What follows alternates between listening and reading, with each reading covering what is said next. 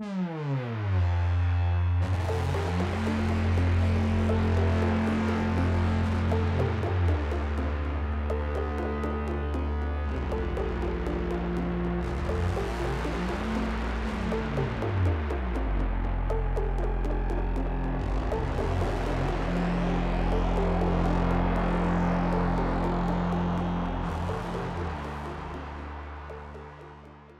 Bonjour à tous et bienvenue dans cette 22e émission des Bibliomaniacs.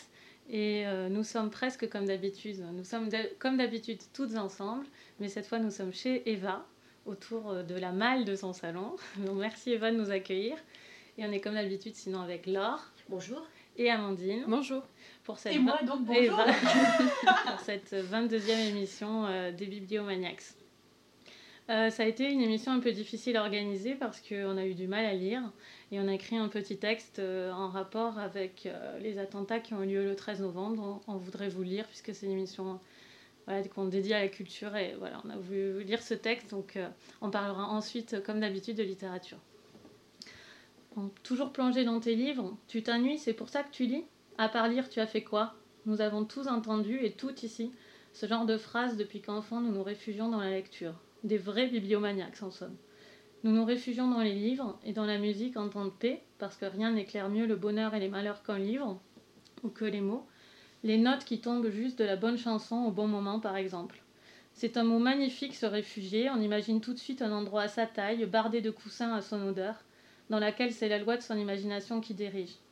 La culture est le refuge le plus facile, le plus immédiat et le plus évident. Personne ici ne nous l'interdit, même si nous n'avons pas tous, tous accès avec la même facilité, malheureusement. Et malheureusement encore, lecteurs, fans de rock, fans de musique, non lecteurs, simples amis en terrasse, nous n'étions pas protégés de ce que nous nous sommes pris le 13 novembre. Face à cela, même, impossible quelques jours de lire, nous avons pu découvrir ou redécouvrir que l'imagination se tarit, oui, au moins pour un temps. C'était dur de lire d'autres visages, le cerveau n'en voulait pas, trop occupé à visualiser ceux des amis, connus ou inconnus, qu'on a perdus, ceux des terroristes traqués jusqu'à l'insupportable. Notre imagination n'avait plus de force, les livres étaient trop longs, les livres étaient trop lourds, notre monde prenait trop de place tout à coup, plus de place que ce, plus de place que ce caché dans ces pages qu'on aime tant découvrir mois après mois pourtant. C'était dur aussi par un réflexe commun, encore sans doute plus fort chez les lecteurs assidus comme nous, de s'imaginer ce qui a pu leur passer par la tête. On arrive souvent à deviner les mécanismes d'un livre, on essaie de comprendre, on se plaint ici quand les ficelles sont trop grosses, quand l'intrigue est trop tirée par les cheveux. On construit donc à ces salauds des enfances difficiles, des familles disloquées, des études ratées, de la précarité sociale, des mauvaises fréquentations au mauvais âge, des terreaux dépressifs. On construit ce qui aurait pu expliquer, on plante nous-mêmes la mauvaise graine et on la regarde pousser. Mais peu importe dans quel sens, on trouve toujours que ce qui s'est passé ne colle pas. On s'épuise, on se casse les dents sur cette histoire bien réelle. Mais voilà, nous avons suivi les unes et les autres notre rétablissement à l'aune de notre capacité à relire justement, à replonger, à revenir à la lecture. Et nous pouvons présenter cette émission à la date prévue, avec, je dois dire pour ce mois-ci, un semblant d'obstination, car ce n'était pas facile de tout lire en temps et en heure. L'amour de la culture est un amour passionnel pour nous, qui nous consume tout ici.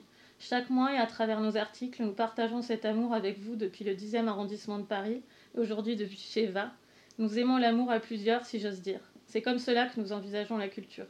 Merci de faire partie chaque mois de notre orgie littéraire, en France et ailleurs.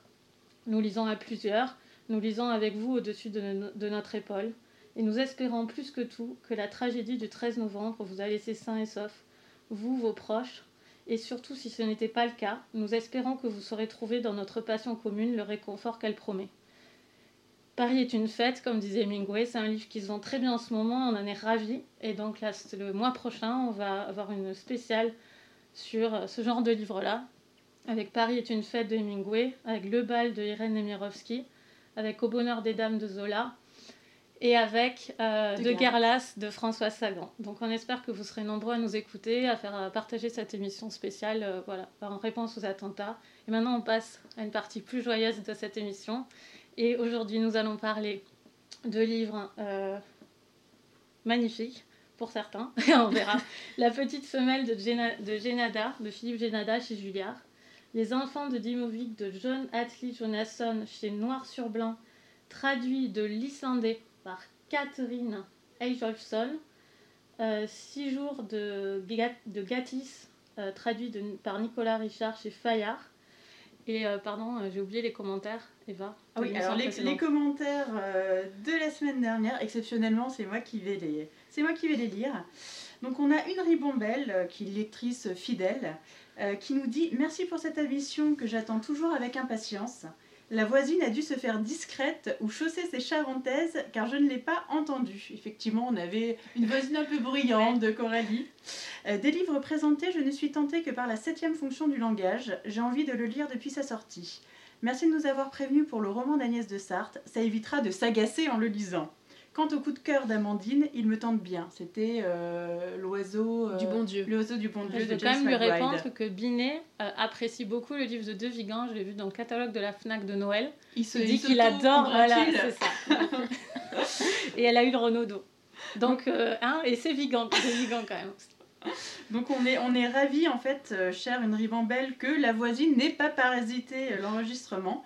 Et effectivement, bah, on est curieuse de connaître ton avis sur le binet. Donc une fois que tu l'auras lu, bah, n'hésite pas à, nous envoyer euh, ton avis, tes commentaires. Et puis, bah, quant au coup de cœur d'Amandine, l'oiseau du bon Dieu, donc de James McBride, il sera très très bientôt à l'affiche d'une nouvelle émission de Bibliomaniacs et on est toutes très impatientes de le lire. Et on a aussi un commentaire de Silir euh, qui dit Je plus sois pour la mémoire est, un, est une chaîne indocile, donc euh, d'Eliot Perlman qui était mon coup de cœur. C'est un roman d'une richesse incroyable, intelligent mais abordable. Ce serait vraiment une bonne idée de le mettre à l'ordre du jour d'un prochain spécial poche. D'accord aussi avec votre enthousiasme pour D'après une histoire vraie. Bon, on a l'impression effectivement, euh, cher Silir, que euh, D'après une histoire vraie a l'air de faire vraiment l'unanimité autour de nous. Et puis bien sûr, on garde l'idée de mettre le Perlman à l'affiche euh, d'une spéciale poche, euh, un de ces quatre. Et donc, bah, merci beaucoup en tout cas pour euh, bah, cette écoute et ces commentaires. Ça nous fait vraiment toujours plaisir d'avoir des retours. J'en rajoute juste un d'une grande fan qui s'appelle Anne qui nous écoute depuis le début et qui dit qu'on l'a beaucoup accompagnée dans ses lectures puisqu'elle a lu le Rebecca de Daphné du Maurier. Quand elle a terminé, on parlait de Vigan qu'elle allait commencer, donc elle a aussi beaucoup aimé le De Vigan d'après une histoire vraie. Et Anne qui nous soutient euh, d'ailleurs à chaque diffusion d'émissions, qui nous fait vraiment ouais. pub, donc merci à elle. C'est parti. Donc on va parler en premier de La Petite Femelle de Philippe Génada, euh, qui a raté un peu tous les prix, mais qui a une très bonne presse euh, par ailleurs. Donc nous, on est toujours là pour Philippe Génada. donc voilà. C'est Laure qui nous en parle. Alors je vais faire vite encore, comme souvent d'ailleurs quand je fais les résumés de livres. Euh, Philippe Génada a réalisé une enquête, fait des recherches autour de l'histoire de euh, Pauline pardon, Dubuisson, qui a été accusée d'avoir euh, tué, assassiné son amoureux, Félix Bailly. Et Philippe Génada s'est interrogé sur le fond de cette affaire, la réalité de ce qui s'est passé, et a fouillé dans la documentation euh, de façon euh, extrêmement poussée. Et c'est cette histoire qu'il raconte avec euh, son point de vue personnel. Ouais, c'est exactement ça.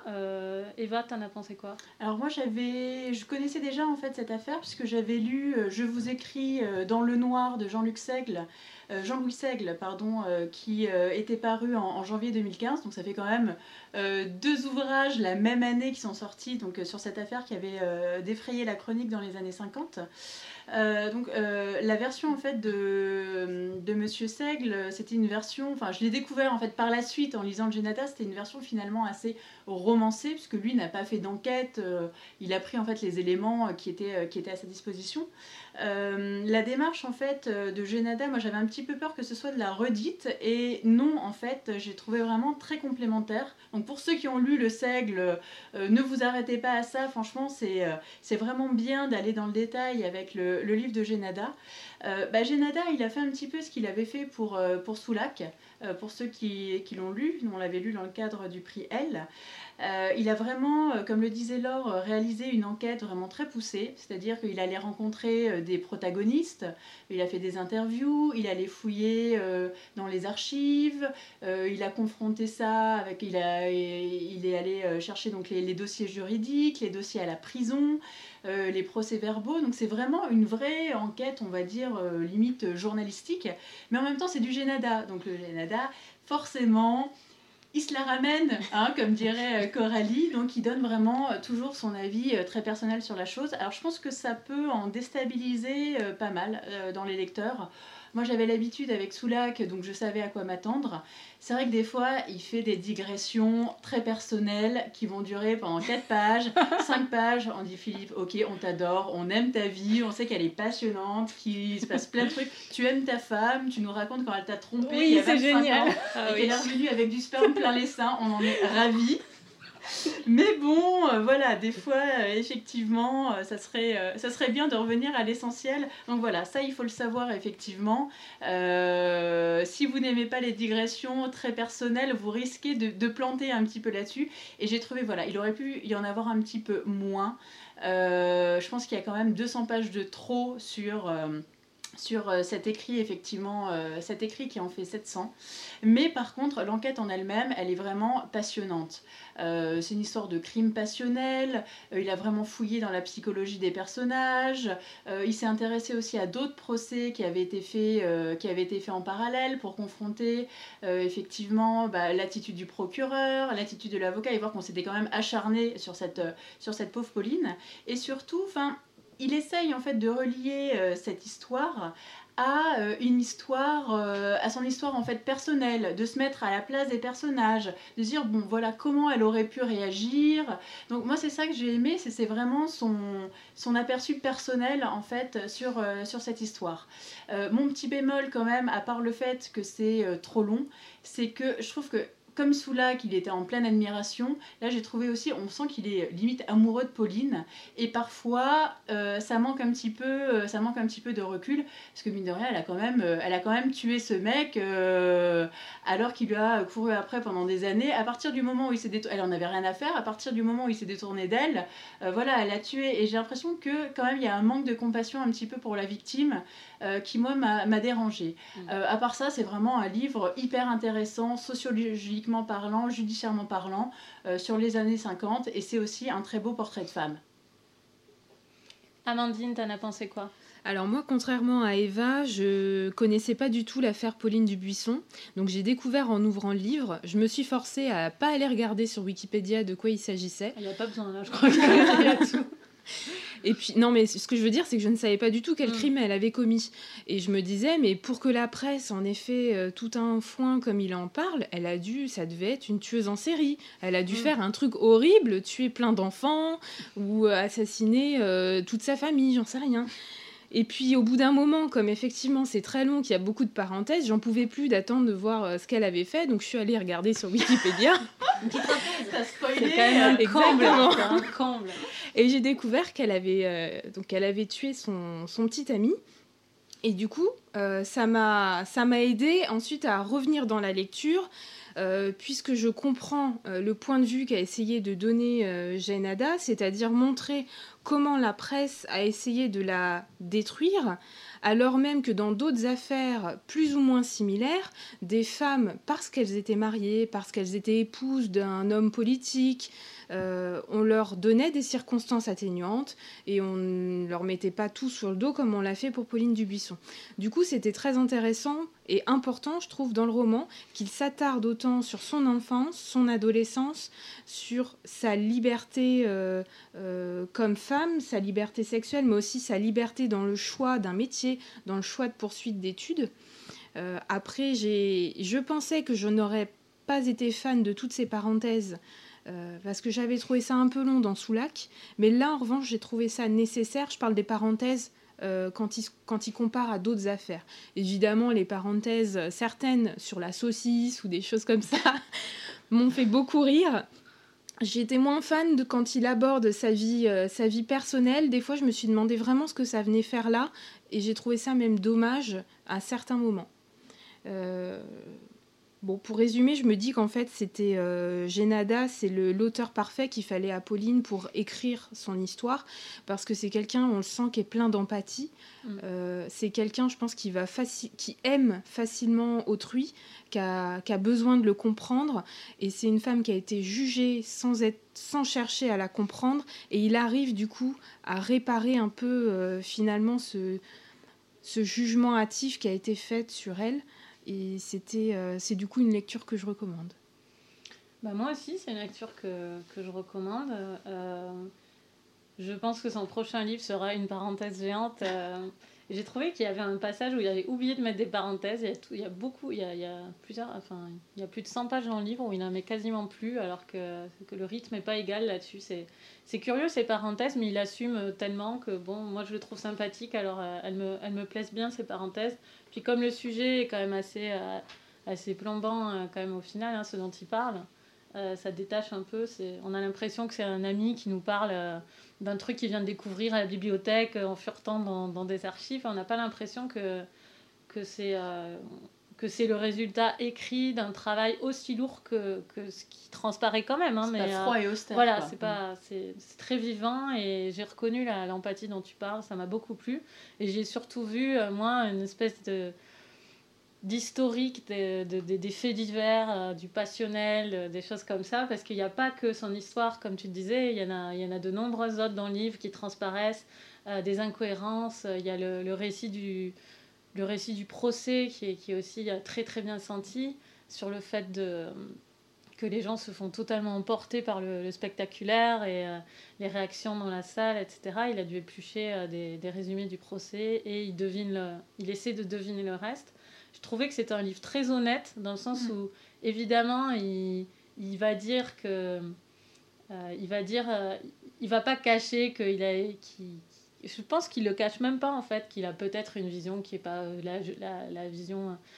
juste non plus ou quoi, mais il fait, il fait son boulot, il fait le boulot que les autres auraient dû faire, mm. et on a envie de l'écouter, et là on a le temps, nous on est des volontaires, et on n'est pas plongé dans les médias de l'époque, et donc je trouve qu'il lui rend vraiment euh, justice et c'est du coup un livre très euh, c'est un livre très positif pour moi et très, euh, très humain quoi. Et j'ai tenu la longueur même si je le trouve trop lent. Mm. J'ai tenu la longueur vraiment pour ça et Jenada me paraît comme un type vraiment sympathique quoi.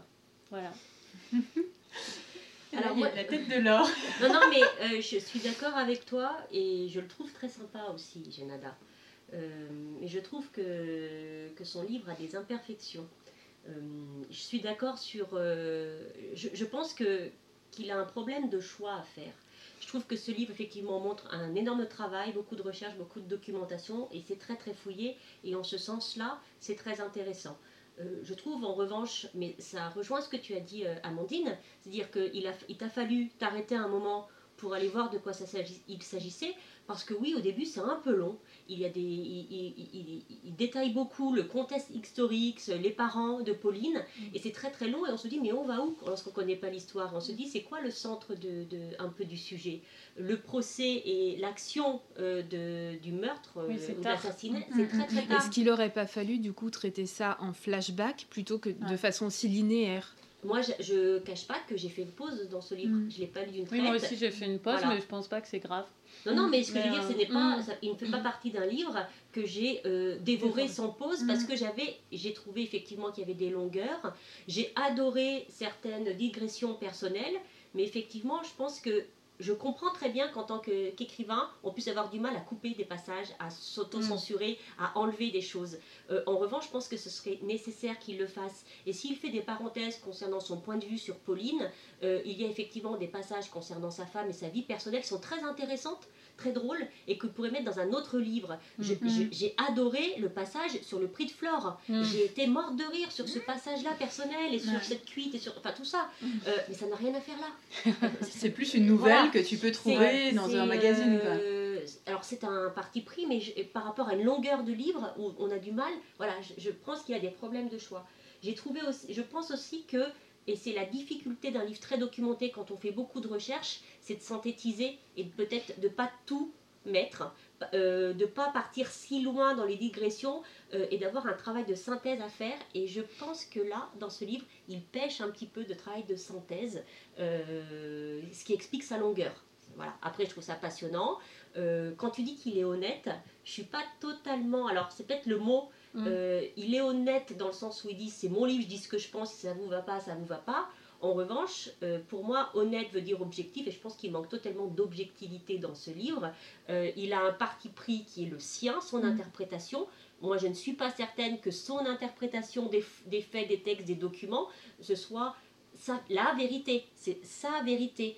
Et j'ai trouvé par rapport à un autre livre qui me faisait écho, qui est Le Pullover Rouge, qui j'ai plus mm. l'auteur en tête, mais euh, de, de, de, qui raconte l'histoire de Renucci, où mm. c'est une erreur judiciaire avérée aussi, et la personne elle a été tuée pour, mm, pour ça, euh, qui était beaucoup plus claire, beaucoup plus synthétique, et la, la comparaison n'est pas en faveur euh, de, Philippe Génada.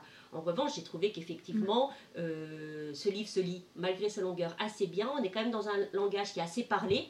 Euh, on n'est pas, c'est pas. Euh, ah oui. Voilà, le langage est mm. parlé, ce qui fait que ça simplifie. Il y a une fluidité. Mm. Euh, j'ai bien aimé les, lorsqu'il fait des espèces de reconstitution chez lui, en essayant de mm. voir ce qui est possible, où, il va très loin pour essayer de trouver, pour trouver la vérité. Mais je ne suis pas sûre que voilà que ce soit la vérité, ce livre-là. J'en sais rien en même temps. Hein, je... Comme je voulais dire pour l'honnêteté, c'est sincère peut-être Oui, une démarche sincère. La, voilà, la démarche pour moi était honnête parce que moi en tout cas, je n'ai pas cru euh, que j'étais. Je n'ai pas été sûre de ce qu'il me disait. Mais je n'ai pas l'impression qu'il m'a fait croire que tout ce qu'il me disait, euh, il le savait et que c'était la réalité. Tu vois, j'ai pas l'impression que dans la démarche du livre, il, nous cache qu'il est subjectif euh, et que et qu'il est aveuglé par, par son sa fascination pour, euh, pour elle. C'est obsessionnel. C'est mm. un côté euh, obsessionnel, non? C'est vraiment l'impression que j'ai eue, moi, cette obsession pour cette fille, pour cette histoire. Bah, ça parle de ça, quoi. non, mais, je, mais dans les détails. Je comprends, ce que tu veux dire. Euh, je comprends ce que vous voulez dire toutes les deux, effectivement. C'est que il a une, une, démarche, effectivement, qui à la fois est très fouillée, mais à la fois qui est aussi très personnelle, et il ne nous cache pas, effectivement, que c'est pas clinique. Euh, il nous dit clairement, c'est pas, euh, c'est pas clinique, moi j'expose les faits, mais il le dit clairement qu'il est fasciné par Pauline et que quelque part il prendra toujours sa défense. Et moi, c'est ce qui m'a un petit peu gêné aussi, euh, c'est que là, tu parlais lors de l'exemple du pullover rouge, là, clairement, c'est une erreur judiciaire. là, il met, quelque part, il met un peu en avant le fait que Pauline, elle a été maltraitée par les avocats, et, etc., qu'il y a eu des préjugés, que d'autres femmes, comme tu disais, Amandine, plus honnêtes, on va dire, au niveau socialement, euh, socialement qui étaient mariées, dont les maris euh, quittés, etc. Euh, elles, elles ont eu droit à des circonstances atténuantes. Mais enfin, on en revient toujours à la même chose, c'est que elle a quand même, elle a quand même bien tué. mais il n'oublie pas ça. Il y, a, y, a une anecdote qui, qui, enfin moi, qui m'a fait rire quand on mm. fait divers avec la, la femme avec un... La femme de l'homme politique. Oui, la femme de l'homme bah politique, c'est super drôle. il me semble que ces parenthèses servent à justement le fait que le narrateur est si bon enfant, on va dire, et si euh, oral dans sa façon de parler. Pour moi, dans le style même, il y a une posture euh, de remise en question et de doute euh, en tant que lectrice. Et du coup, je n'ai pas pensé qu'il était... Évidemment qu'il obsède sur elle, puisqu'il lui consacre un travail énorme euh, qui lui prend tout son temps, je pense, en tant qu'auteur. Mm. Donc, je, je, encore heureux qu'il mm, obsède mm, sur elle, et moi, je trouve ça normal. Mais euh, je pense pas qu'il nous cache des choses qu'elle a fait. Je pense que, par contre, il les remet à chaque fois en contexte. Il va pas nous dire... Euh, euh, enfin, il le dit quand, elle, quand il le dit des fois. là, elle a été lourde. Enfin, là, elle a été un peu dure de dire des choses pareilles. Il ne cache pas que quelque part, il est un peu biaisé sur certaines choses. Je pense. Du coup, je me, je me, demande si toutes les parenthèses qu'il raconte sur sa vie personnelle, quand il s'est pris une cuite, qu'il est tombé comme un comme un imbécile, tout ça, si tout ça, ça sert pas à montrer qu'en fait, lui, c'est un gentil gars c'est un moyen de montrer que c'est un gars sympa, c'est pas le genre qui va nous manipuler. Et du coup, on lui fait un peu plus confiance. Ah, mais moi, c'est l'inverse. Je me dirais que ces parenthèses servent à montrer la, la, faillibilité. de, son, de sa propre euh, euh, démarche. Mais ce que je veux dire va dans ce sens-là aussi c'est-à-dire que on, c'est un amateur. ce que je veux dire, c'est que c'est, il nous montre que c'est un amateur euh, et qui, mais qu'il est passionné. passionné, que son but c'est pas de nous manipuler. Il essaye de faire au mieux c'est quelqu'un de sympa dans la vie, donc il va, il va pas nous manipuler et il reste amateur aussi dans. Mais du coup, ça va dans le sens de l'or, c'est un peu manipulateur. Si c'est ah, ça. Pas, alors, si c'était ça, c'était un peu manipulateur. Alors je sais pas s'il écrit. Bah, du coup, peut-être qu'il écrit pas ça dans ce si on rajoute ce que tu as dit à ce qu'elle dit, ça devient de la manipulation. Tout, tout dépend s'il écrit ses parenthèses perso dans, dans ce but-là, ou, si c'est juste un effet et c'est pas recherché dès le départ. Je pense juste que c'est le genre de mec qui adore parler de lui. Quoi. Je pense qu'il a, je pense qu'il aime bien parler de lui en effet, que dans quand il se pose à un moment pour commencer à écrire, il a une idée qui vient et il a du mal, à, il l'écrit, c'est ce qui vient, et après il a du mal à, se couper. Et, et, je pense que son, son, travail là, lui a pris beaucoup de temps, et qu'il y a des moments, ben, il pense à lui, à des choses qui font résonance, et plutôt que de se dire... C'est les circonvolutions de son esprit. Exactement, mm. je pense qu'il c'est ça. il pense sans interruption, enfin, il, il écrit comme il pense, et ça vient, et et juste il coupe pas. Je pense pas qu'il y ait une, volonté de manipulation ou chose comme ça. Ah non, non, moi je pense pas que. C'est pas ce que je pense non plus. Hein. C'est juste que si par hasard ces, ces, ces parenthèses qui étaient faites pour. Euh, qui contribuaient au fait qu'il n'était pas réaliste sur, la, sur euh, le protagoniste de l'histoire, si ces parenthèses-là avaient un, un, but de nous faire croire tout ce qu'il disait, si, il y aurait une forme de manipulation du lecteur. En fait, tout est, vrai pas... dans ce qu'il dit. Bah, dans le livre, tu dis nous faire croire ce qu'il disait, tout est, tout est pour lui, tout, tout est vrai dans ce qu'il dit dans son livre. Oui, mais il, le met, il met certaines choses en doute, il suppose certaines choses. Bah, il parle de faits, et après il y, y, a aussi des choses qui sont soumises à son interprétation personnelle, tout à fait, mais il ne nous le cache pas. moi je pense qu'il y a zéro manipulation dans ce livre, et de toute façon, mm. I love Philippe Génada. et lui, I love euh, Pauline Dubuisson, donc tout le monde s'aime finalement, c'est beau. ça. Euh, donc c'était la petite femelle de Genada chez Julliard et vous avez compris qu'on est quand même plutôt euh, enthousiaste, on vous le recommande. Euh, on passe à un deuxième livre qui nous vient d'Islande aux éditions Noir sur Blanc, Les enfants de Dimuvik de John Atlee Jonasson et c'est Amandine qui va nous parler de ce livre.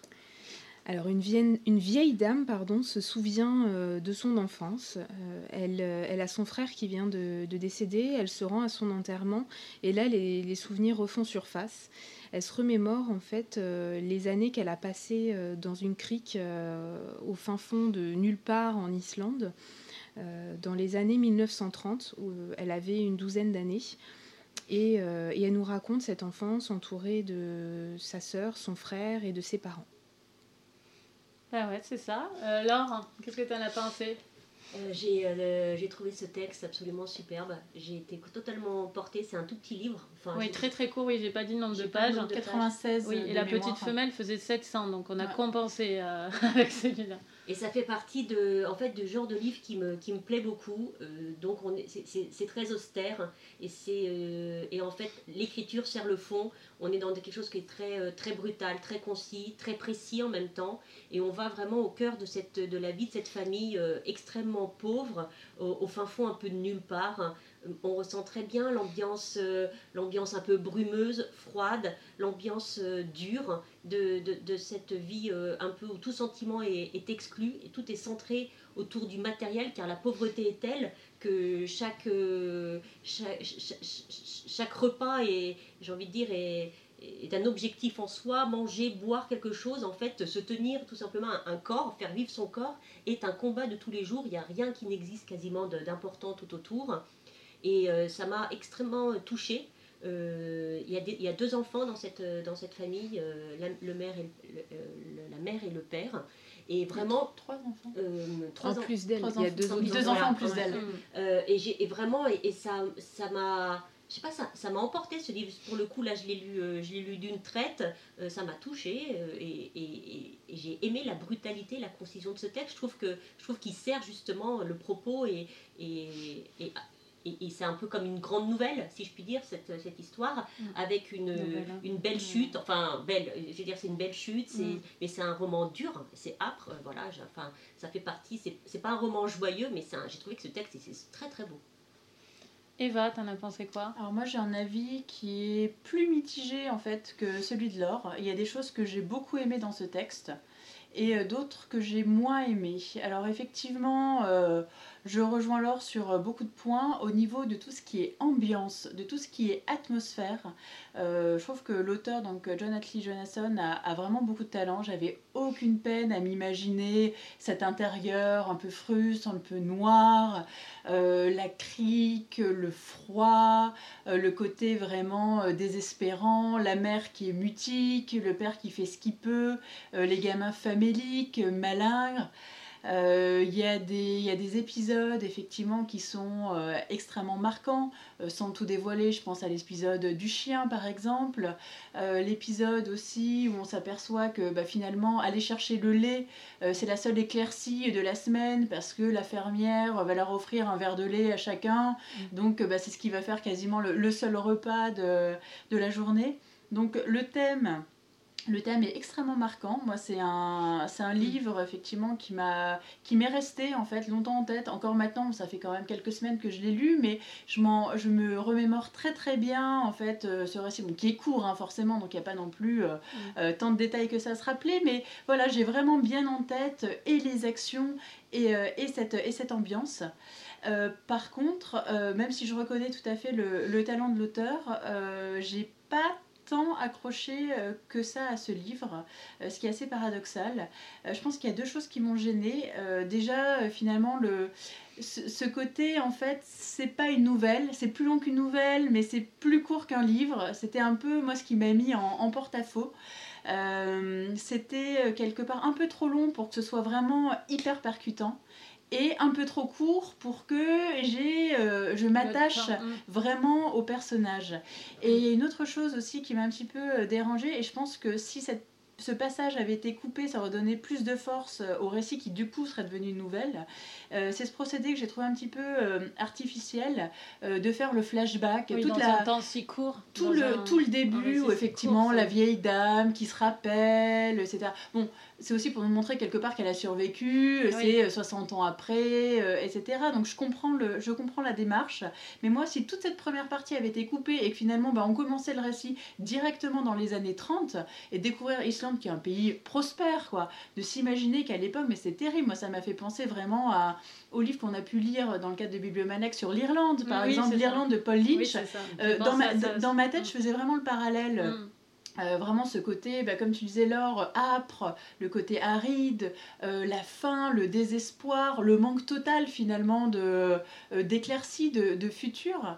Euh, mais ce processus, euh, ce processus oh, elle est âgée, elle enterre son frère, ça lui fait rappeler que euh, moi j'aurais vraiment, j'aurais vraiment coupé cette partie. Donc oui, d'un côté, effectivement, un auteur à retenir parce qu'il il y a un vrai talent d'écriture. Et de l'autre, au niveau de la construction, vraiment des petites choses qui m'ont empêché que ce, soit un coup de cœur. J'ai bien aimé, mais sans plus. Ok. alors, je suis d'accord avec ce que vous avez dit, dans le sens où j'ai pensé aussi à Paul Lynch euh, euh, en lisant ce livre. C'est Paul Lynch sans, euh, la poésie. C'est pas du tout une critique, mais il n'y a pas de poésie du tout dans le, dans le récit. C'est comme disait Laure, c'est assez surprenant même de pouvoir parler de ça, comme ça, sans distanciation poétique. Et j'ai trouvé ça intéressant. voilà. Et après, par contre, je me suis ruiné moi-même le le livre parce que j'ai pensé à un sketch des inconnus, euh, qui, euh, qui, un sketch sur le cinéma, euh, qui c'est Teresa, le film. c'est un film où il y a juste une lampe qui se balance au plafond en noir et blanc et il y a quelqu'un qui dit ah, comme la Teresa, Teresa, comme ça, Teresa, Teresa. Et voilà, et c'est en noir et blanc, il y a juste tac, tac, la, la lampe qui, bouge au plafond. Et j'ai pensé à ça, et le critique de cinéma dit que c'est tout à fait bouleversifiant. Et je me suis vue en train de lire ce livre, j'ai pris une distance avec moi-même en lisant ce livre, et je me suis dit, non mais c'est pas possible, je ne veux pas lire ce livre, c'est vraiment, c'est trop sinistre. parenthèse à la Génada, Coralie ne boit jamais. non, non, non, mais eh, je pense qu'il y a beaucoup d'auditeurs qui connaîtront ce sketch, et c'est un classique des inconnus, et euh, ce livre fait penser à ce sketch des inconnus. Mais t'as la pub Crunch aussi. Euh, où ils sont au cinéma et t'as un film en noir et blanc russe et t'entends une goutte d'eau ah bah, et puis c'est genre Tatiana regarde la goutte au plafond et eux ils mangent le chocolat et il y a tout qui pète dans tout Bon, mais, bah, je vois toujours pas le rapport avec le. Oui, bah non, mais si. Il y a une atmosphère dans ce livre qui est tellement brutale et tellement noir et blanc et tellement plombante que euh, je, je, je n'ai pas apprécié cette lecture parce qu'à un moment c'était trop quoi. C'était il, se passait pas grand chose, comme, comme vous l'avez dit d'ailleurs. Et euh, voilà, après, je vois, le, le, je vois ce que vous avez dit. Je dis pas que c'est mal écrit et tout, mais moi, j'ai pas cru une seconde, même si je sais que c'est arrivé. Moi, je suis passée totalement à côté. Ça m'a juste. Euh, ça m'a pas intéressé, comme si je m'endormais au cinéma. Vraiment, c'était trop. Euh, trop plombant. J'imaginais que du noir et blanc. moi, j'ai rien contre le noir et blanc, mais muet, noir et blann avec une vieille pellicule. Il n'y a pas beaucoup de couleurs et ils ne se parlent pas beaucoup. Voilà, ils ne se parlent pas, ils meurent de faim, ok. Euh, même, quand, même quand ils vont chercher du lait, tu as dit tout à l'heure, c'est un deal qu'ils ont avec la fermière pour avoir du lait. C'est même pas un truc généreux qu'elle reproduit à chaque fois, c'est leur entente, ils ont du lait. Euh, enfin, il y a, mais y si, alors, bah si, ils vont chercher le lait et gentiment, elle leur offre toujours un grand verre de lait quand ils viennent chercher le, Ils en jamais plus en tout cas. Enfin, il n'y a, y a, même pas de, sus de suspense sur est-ce qu'ils auront plus. tu vois, il n'y a rien. Il y aura un deuxième Il n'y a aucun espoir. Et moi, ça m'a. Enfin, je sais pas, je l'ai peut-être pas eu au bon moment, j'avais besoin d'un truc peut-être plus. Euh, plus revigorant à, ce moment-là. Mais enfin, moi, j'ai voilà, trouvé ça de flambant absolu. Et voilà, désolée. C'est ce côté-là que j'ai trouvé très réussi, moi, pour ah, mais c'est réussi Ah, mais c'est sûr, c'est réussi. Hein. Moi, je dis pas, c'est flambant comme il faut. Hein. Non, ce, qui ce que j'ai trouvé euh, exceptionnel, c'est la façon dont chaque mot est pesé. Euh, on a l'impression d'entendre ce silence, euh, de voir une mer qui est plate, qui bouge pas, d'entendre presque le vent, euh, et, avec très très peu de mots, puisque le tout fait 90 pages, on a une ambiance très particulière qu'on arrive à ressentir très vite. Mm. Et pour moi, ça, c'est une vraie réussite. Mm, mm. Après, c'est sûr que si ça avait fait 300 pages, je me serais peut-être ennuyée. Mais sur, 80, sur 90 pages, c'est une, une réussite. Et, et ce que l'autre, la deuxième réussite que, à laquelle j'ai été très sensible, c'est le fait de, de raconter, mais sans, sans jamais tomber dans dans un voyeurisme ou dans un misérabilisme. Il raconte tout enfin la vieille dame raconte tout simplement euh, cette vie-là, mais elle n'est pas en train de, de se plaindre. Non, mais elle fait rien. Elle se plaint pas, mais elle en tire rien non plus. Euh, c'est hyper neutre, elle dit ce qui s'est passé. Mais, mais c'est ce que j'ai aimé, moi. Juste... Il, enfin, il manque tout. il manque. Euh, il n'y a pas de plainte, mais il n'y a rien d'autre. Il y a, bah, elle a 12 ans, elle meurt de faim, qu'est-ce que tu veux qu'elle fasse Oui, mais elle est une vieille dame qui se rappelle de ses 12 ans. On ne sait pas euh, dans l'intervalle ce que ça a fait pour elle d'avoir vécu ça. On n'a rien. Elle est vieille, elle était jeune. ah, mais il y a peut-être une suite. Oui, bah, moi je suis restée sur ma fin, clairement. Tu avais terminé ou pas? Je voulais pas bah, t'interrompre. Non, non, du coup, c'est assez synthétique. Hein, comme il n'y a que 90 pages, euh, je pense que la critique est vite faite. Ok, donc euh, les avis partagés, mais plutôt positifs quand même, sur Les Enfants de Dimovic de John Atlee Jonasson chez Noir, et, Noir sur Blanc. C'est une petite maison et euh, je vous encourage, enfin, on vous encourage à lire. voilà. Et on passe au troisième livre, Six jours, de Ryan Gattis chez Fayard, traduit de l'américain par Nicolas Richard. Euh, c'est Eva qui va nous en parler. Alors, euh, Six jours de Ryan Gattis n'a rien à voir avec la guerre en Israël. Oui, ça se passe. aussi, mais moi aussi, euh, aussi, je pensais que ça allait se passer en Israël. Donc non, pour nos, pour, nos auditeurs, ça se passe à Los Angeles en, en 1992 pendant les fameuses émeutes qu'il y a eu à la suite du procès des policiers qui avaient tabassé Rodney King et donc qui ont été, qui ont été acquittés.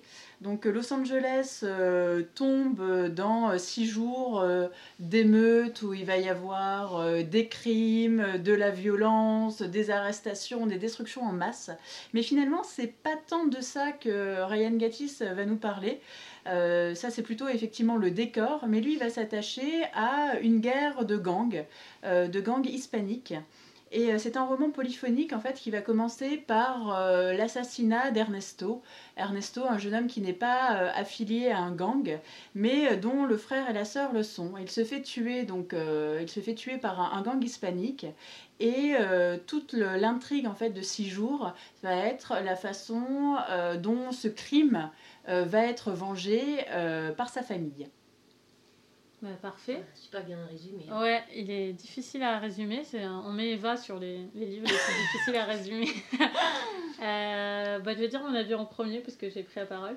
Euh, j'ai trouvé pour le coup ce livre très intéressant, euh, très très très violent. Euh, moi, ça m'a vraiment. ça faisait. Bon, on a lu Le Fils l'an dernier qui était violent, mais là c'est au-dessus. Même, je trouve c'est encore plus violent que Le Fils.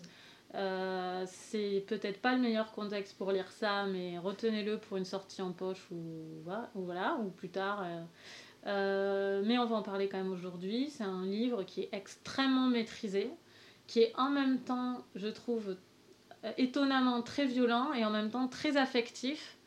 et c'est un équilibre qui gère extrêmement bien parce qu'il n'est pas non plus. Il, en fait, chaque narrateur a sa propre voix,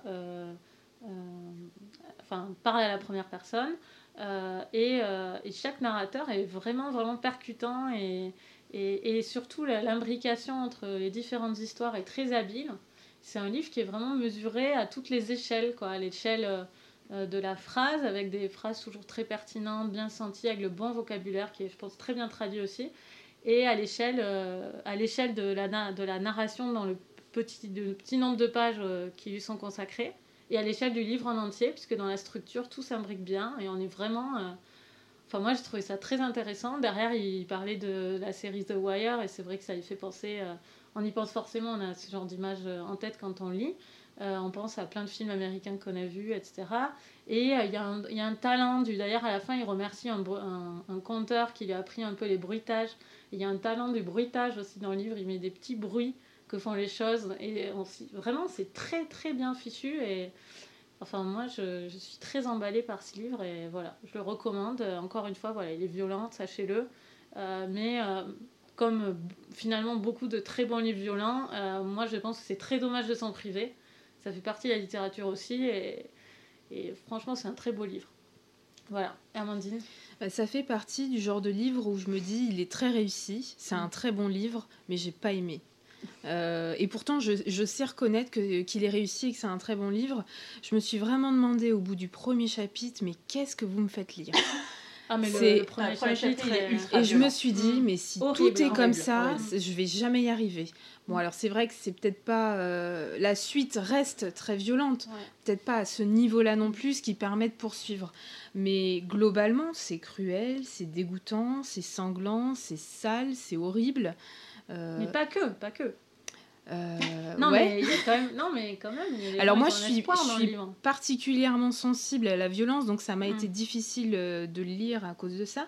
Et ce qui est difficile, c'est qu'on arrive à avoir de l'empathie pour ces personnes, pour ces personnages, même ceux qui sont euh, des, des, gangsters, des, enfin, les membres de gangs, ces personnes qui tuent, on arrive à avoir de l'empathie pour eux, on a envie d'avoir de l'espoir pour eux, on a envie qu'ils s'en sortent, ou alors, même, même sans sortir du gang, on a envie qu'ils arrivent à, vivre et à s'en sortir vivants au moins.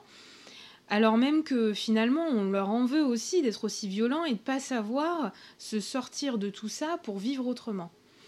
Euh, et c'est pour ça que j'ai, même si ça m'a été difficile à cause de la, de la violence, j'ai réussi à aller jusqu'au bout. C'est parce que j'avais toujours cet espoir-là. Il euh, y, y, a beaucoup d'espoir dans ce livre, en fait. Et c'est ça qui m'a fait tenir jusqu'au bout. C'est ça, bah, je pense. Et là euh, Non, moi j'ai bien, euh, je comprends le, ce que tu veux mm. dire sur la violence. Moi j'ai beaucoup aimé ce livre et j'ai trouvé qu'il y avait quelque chose euh, d'extrêmement réussi. c'est effectivement les chapitres, sont chapitre après chapitre, c'est une voix, un personnage différent. C'est un livre choral en fait. Qui, qui mm. à chaque fois, on n'a pas d'autres chapitres, c'est à chaque fois quelqu'un qui parle.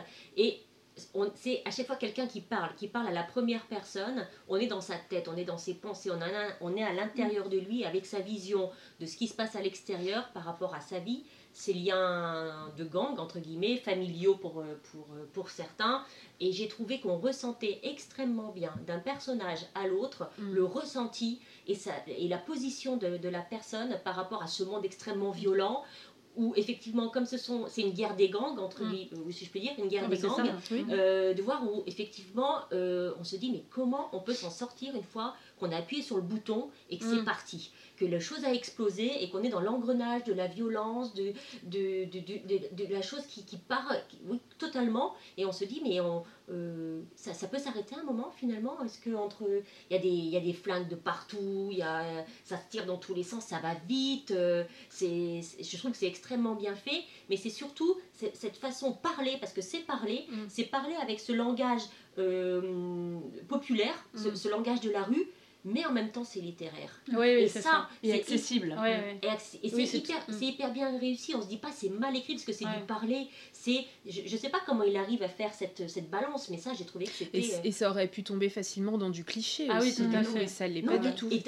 moi j'ai l'impression vraiment d'être dedans d'être mm. dedans. je trouve qu'il y a un côté, il y a un côté visuel. Mais il parle beaucoup de la lumière, de, ah, les personnages lèvent la tête et il se fait une remarque sur le temps qu'il fait, euh, sur les nuages, le nuage de fumée qui enveloppe la ville à cause des incendies. Euh. on sent bien le côté violent. On, l'imagine tout à fait adapté au cinéma. Ah clairement, c'est très cinématographique. Ah avec les couleurs et tout, euh, le gang latino, mm. les fresques. Tarantino. moi, j'ai juste un tout petit. Alors, c'est moi qui n'étais peut-être pas assez concentré. Sur les noms des personnages. Sur des personnages. En fait, comme quand il y a beaucoup de personnages comme ça, mm. de choses qui se croisent de gangs, et qu'un personnage a, on va dire, trois noms, plus. trois noms différents, trois ou mm. quatre, euh, bah, j'ai été perdue, moi, à des moments, et j'ai regretté de ne pas avoir noté au mm. départ. Euh, mm. parce que, et c'est écrit, je, le dis pour les, pour les prochains, en, haut de chapitre, on a le nom intégral, euh, le, premier nom, le, le, surnom, le pseudo, tout. Et il a fallu que j'aille chercher à des moments en disant qui on parle de qui exactement mm. Parce que à chaque, comme à chaque fois on rentre dans le jeu et l'histoire qui se, qui, se, qui se déroule, j'ai voilà, mon petit bémol, c'est que moi j'ai été un peu perdue. Et il y a 17 points de vue en tout, donc c'est vrai que ça fait mm. beaucoup.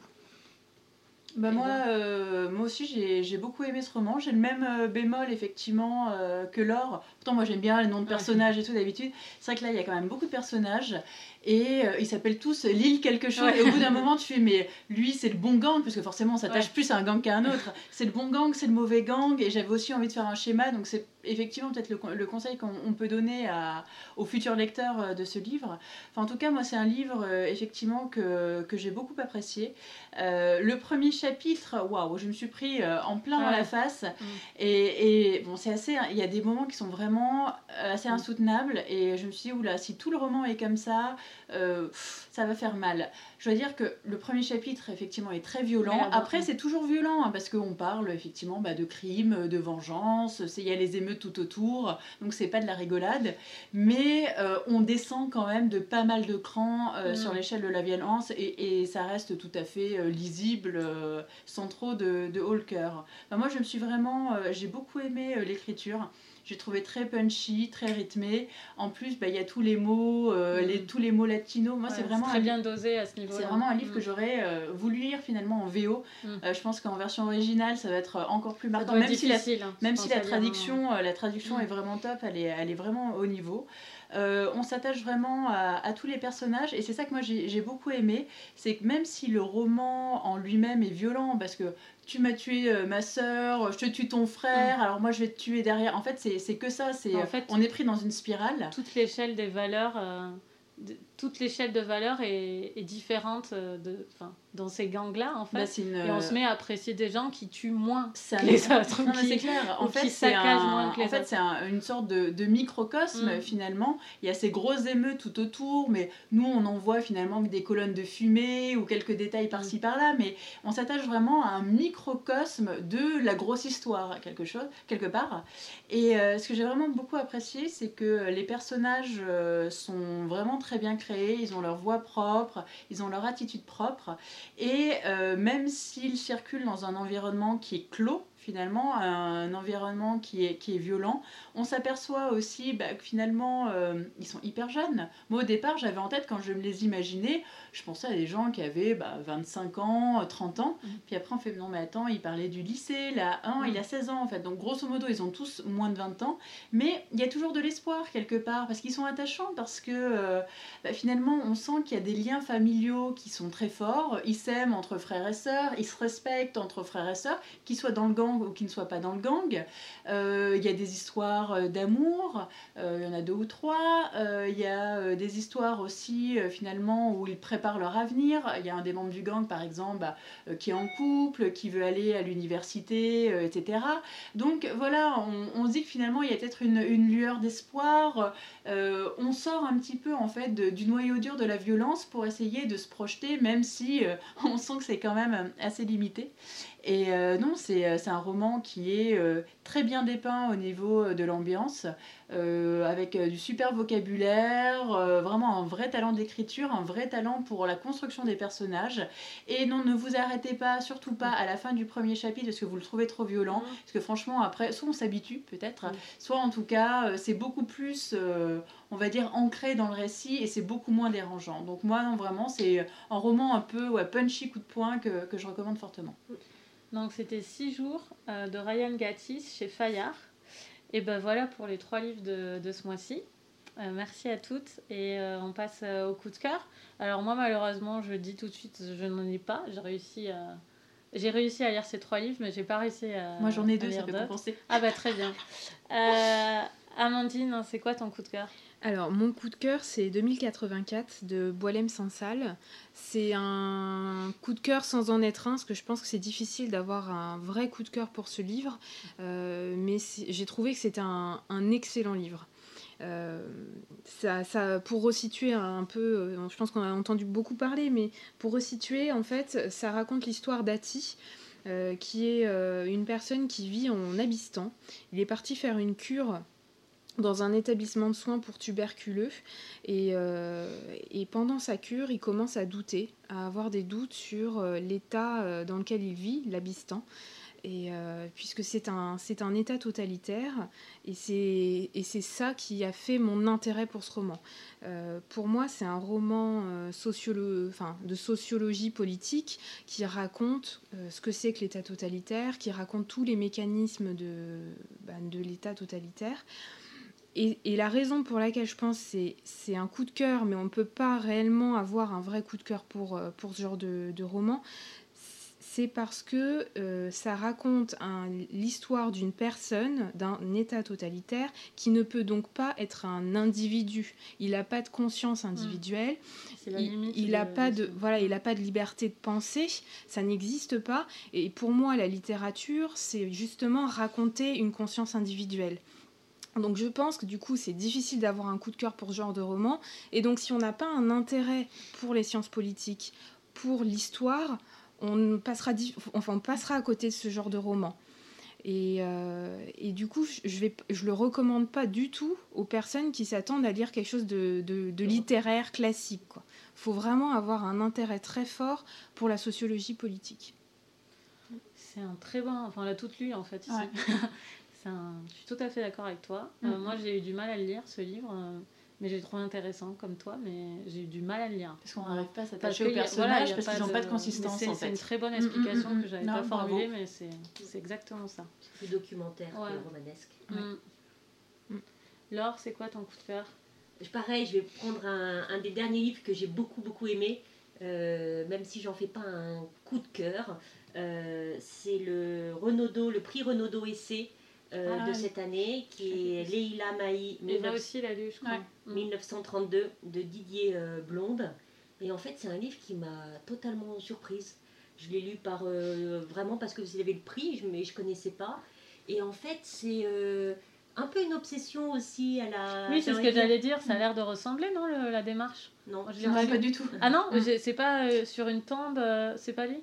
Si, si, c'est ça. Ah oui, si, si, mais ça ressemble pas du bah, tout. Il y a un côté enquête, si tu veux, mais ça, franchement, ça Vous faites la comparaison avec quoi Avec ah, Pauline bah, Dubuisson Oui, c'est ça. D'accord. Non, dis-nous alors. Donc, euh, c'est euh, Didier Blonde qui voit une photo sur, euh, au cimetière du Père-Lachaise de cette femme inconnue. Et donc, il s'intéresse à elle, il veut savoir qui, qui elle est. Et donc, il va faire des recherches. Mais il ne fait pas une recherche de façon justement méthodique. méthodique. précise, fouillée ça va dans le ah. temps, ça fait partie de sa vie. Et il y a un côté très facile, très coulant, très la vie qui s'écoule, très, très bienveillant. C'est plein de, de gentillesse dans ce livre, plein d'intérêt d'intérêt désintéressé, si je puis dire. Et j'ai trouvé ce livre, en fait, il est facile à lire, il est plaisant. Euh, J'avais presque sans rien d'exceptionnel, mais un peu à la Modiano, justement. Ça fait penser à Dora Bruder. Tout à fait. Ça fait penser à, Dora Bruder, euh, mais moi j'ai préféré ce livre-là à Dora Bruder notamment. voilà. Et j'ai et voilà et, en plus euh, il commence le livre avec euh, en faisant une référence à Pontalis, qui est un, auteur que j'aime beaucoup, un, un, homme que j'aime beaucoup, qui l'a notamment aidé à finaliser son projet. Il y a toute une ambiance comme ça, chaleureuse, j'ai envie de dire chouette. C'est un livre vraiment que, que je trouve chouette. Et moi, c'est la fin qui m'a frustrée. Moi, en bonne euh, amatrice de romans Elle policiers, j'attendais d'en savoir beaucoup plus. Et à un moment donné, effectivement, ça s'arrête. Et moi, je, voulais encore en avoir, en avoir. Et effectivement, je pense qu'il y a deux attitudes par rapport à la fin. Euh, les gens qui ont plus le côté, effectivement, modianesque, peut-être comme Laure, qui ont trouvé ça, euh, ça fait partie du charme, quelque part. Et les gens qui sont plus, oui, voilà, plus cartésiens dans l'enquête comme moi, euh, qui aurait voulu gratter encore, avoir des informations, encore fouiller, percer, encore lapser, et qui sont euh, restés sur leur fin en fait. Alors que qu'elle reste dans cette, dans cette aura de mystère, je trouve que ça apporte quelque chose de, de sympathique au livre. Ça me donne envie ce livre. Moi aussi j'ai envie de le lire. Mm. beaucoup de bons échos. Euh, moi je, vais faire deux petits coups de cœur alors pour, pour aller vite. Donc le premier c'est un roman américain lu complètement par hasard qui s'appelle Vie et mort de Sophie Stark. Euh, d'Anna North, qui est sorti euh, lors de cette rentrée euh, littéraire. En fait, c'est aussi un roman polyphonique comme, comme le Ryan Gattis, qui s'attache en fait à la vie d'une cinéaste, une jeune cinéaste underground, et qui va être décrite par quatre personnes en fait de son entourage propre. Et en fait, le la, la, touche en fait de cette, euh, de cette cinéaste, c'est qu'elle euh, euh, elle absorbe en fait, elle s'inspire énormément de la vie de gens qu'elle connaît pour nourrir son art et créer en fait créer des films. Et donc c'est son portrait vraiment de 0 à 30 ans qui va être fait par, par ses membres de son entourage qui ont tous été affectés d'une façon ou d'une autre par sa façon en fait de nourrir son art. Et euh, j'ai trouvé que c'était vraiment un très très beau portrait de, un très beau portrait de femme. Euh, faire un roman polyphonique, euh, un roman choral, c'est pas évident parce qu'il faut pouvoir vraiment trouver une, une, identité propre pour chaque, pour chaque personnage, donc qui va, pour chaque narrateur, une voix propre. Et j'ai trouvé qu'Anna Norse le faisait très très bien. Et aussi, bon, c'est très psychologique, c'est très tourné vers l'art, la création, qu'est-ce que c'est? Est-ce qu'on a le droit bah, de s'inspirer librement en fait de la vie des gens qui nous entourent pour mettre des choses finalement personnelles, euh, des choses très intimes, les, les diffuser au grand public? Donc, euh, au-delà, au-delà du portrait, ça, pose vraiment des, des, grandes questions en fait sur euh, qu'est-ce que l'art et quelles sont les limites en fait de ce qu'on peut franchir pour, pour le nourrir. Et j'ai trouvé ça vraiment très intéressant. Et ça se lit euh, très vite, très facilement. C'est vraiment très bien écrit. Et euh, mon deuxième coup de cœur du mois, c'est le livre que j'ai reçu euh, dans le cadre des matchs de la rentrée littéraire de Price Minister, qui était mis en avant par, par Jérôme, l'un des parrains, et qui s'appelle Une forêt d'arbres creux d'Antoine Choplin. C'est un auteur que je ne connaissais pas du tout. Et euh, quelque part, sa démarche se rapproche un peu de celle de Fuenquinos pour euh, Charlotte, puisqu'il va nous parler euh, d'un dessinateur. C'est une histoire, c'est inspiré d'une histoire vraie en fait. Un dessinateur qui va être déporté à, à Thérésine en 1941 et donc il nous raconte, euh, il nous raconte cette déportation, d'autant plus que euh, Thérésine c'était un camp de concentration un peu exemplaire, pour montrer à la Croix-Rouge que non non les nazis mm. étaient des gens euh, pas si méchants que ça, qui traitaient bien les enfants, les artistes. donc déjà au niveau historique c'est très intéressant. Puis ça nous parle de la création, de la création en camp de concentration, puisque ce dessinateur fait partie d'une mouvance secrète euh, qui va faire des dessins en fait réalistes du camp pour essayer de les faire sortir du camp et montrer en fait à l'opinion publique qu'est-ce qui se passe vraiment à l'intérieur. Et donc ce dessinateur a, vraiment existé, c'était un dessinateur tchèque et c'est vraiment porté par une écriture qui est à la fois euh, très littéraire mais très pudique, très humble. C'est pas du tout Antoine Chopin quelqu'un qui va se mettre en avant ou quoi que ce soit. C'est tout en délicatesse. C'est un texte qui est relativement court mais qui est vraiment très beau avec des passages. Enfin moi la fin m'a mis les, larmes aux yeux. Euh, donc voilà, c'est un texte beau et émouvant sur, euh, sur la déportation de cet homme. Ok, super. Bah, vous retrouverez tous nos coups de cœur sur le site comme d'habitude. Et surtout, n'hésitez pas à, participer, à nous laisser des commentaires. Ça nous fait super euh, plaisir. Et surtout, n'hésitez pas à lire les livres pour la prochaine fois, nous envoyer éventuellement vos commentaires si vous les avez déjà lus, les livres dont j'ai parlé au début sur, Paris, on mettra l'affiche. Qu'est-ce que vous êtes en train de lire? Euh, Amandine, tu es en train de lire quoi? Je lis deux livres en ce moment. Je relis Macbeth avant d'aller voir l'adaptation mhm. cinéma. Et je lis aussi euh, Victor Hugo vient de mourir de ah, Judith, Pérignon. Judith Pérignon. Voilà, merci. Laure? Paris est une fête de Hemingway. Euh, moi, j'ai terminé hier soir 2084, dont nous a parlé Amandine. Et puis ce matin, je brunchais, donc j'ai pas eu le temps de lire. Et moi, je lis Deux guerres lasses de François Sagan. Et c'est une bonne surprise que je me suis faite moi-même, puisque euh, je l'ai acheté et je ne me souvenais pas du tout l'avoir acheté, ni où, euh, ni où il était chez moi. C'est mystérieux, tout voilà, ça. mais par hasard, je l'ai trouvé chez moi ce matin et je l'ai lu en venant ici et c'est juste euh, génial. Donc on en parle le mois prochain avec les autres livres. Bon, ben, merci à tous. et ben, au mois prochain, bonne lecture à tous et on était ravis d'enregistrer cette émission. Et à bientôt. Salut! Au revoir.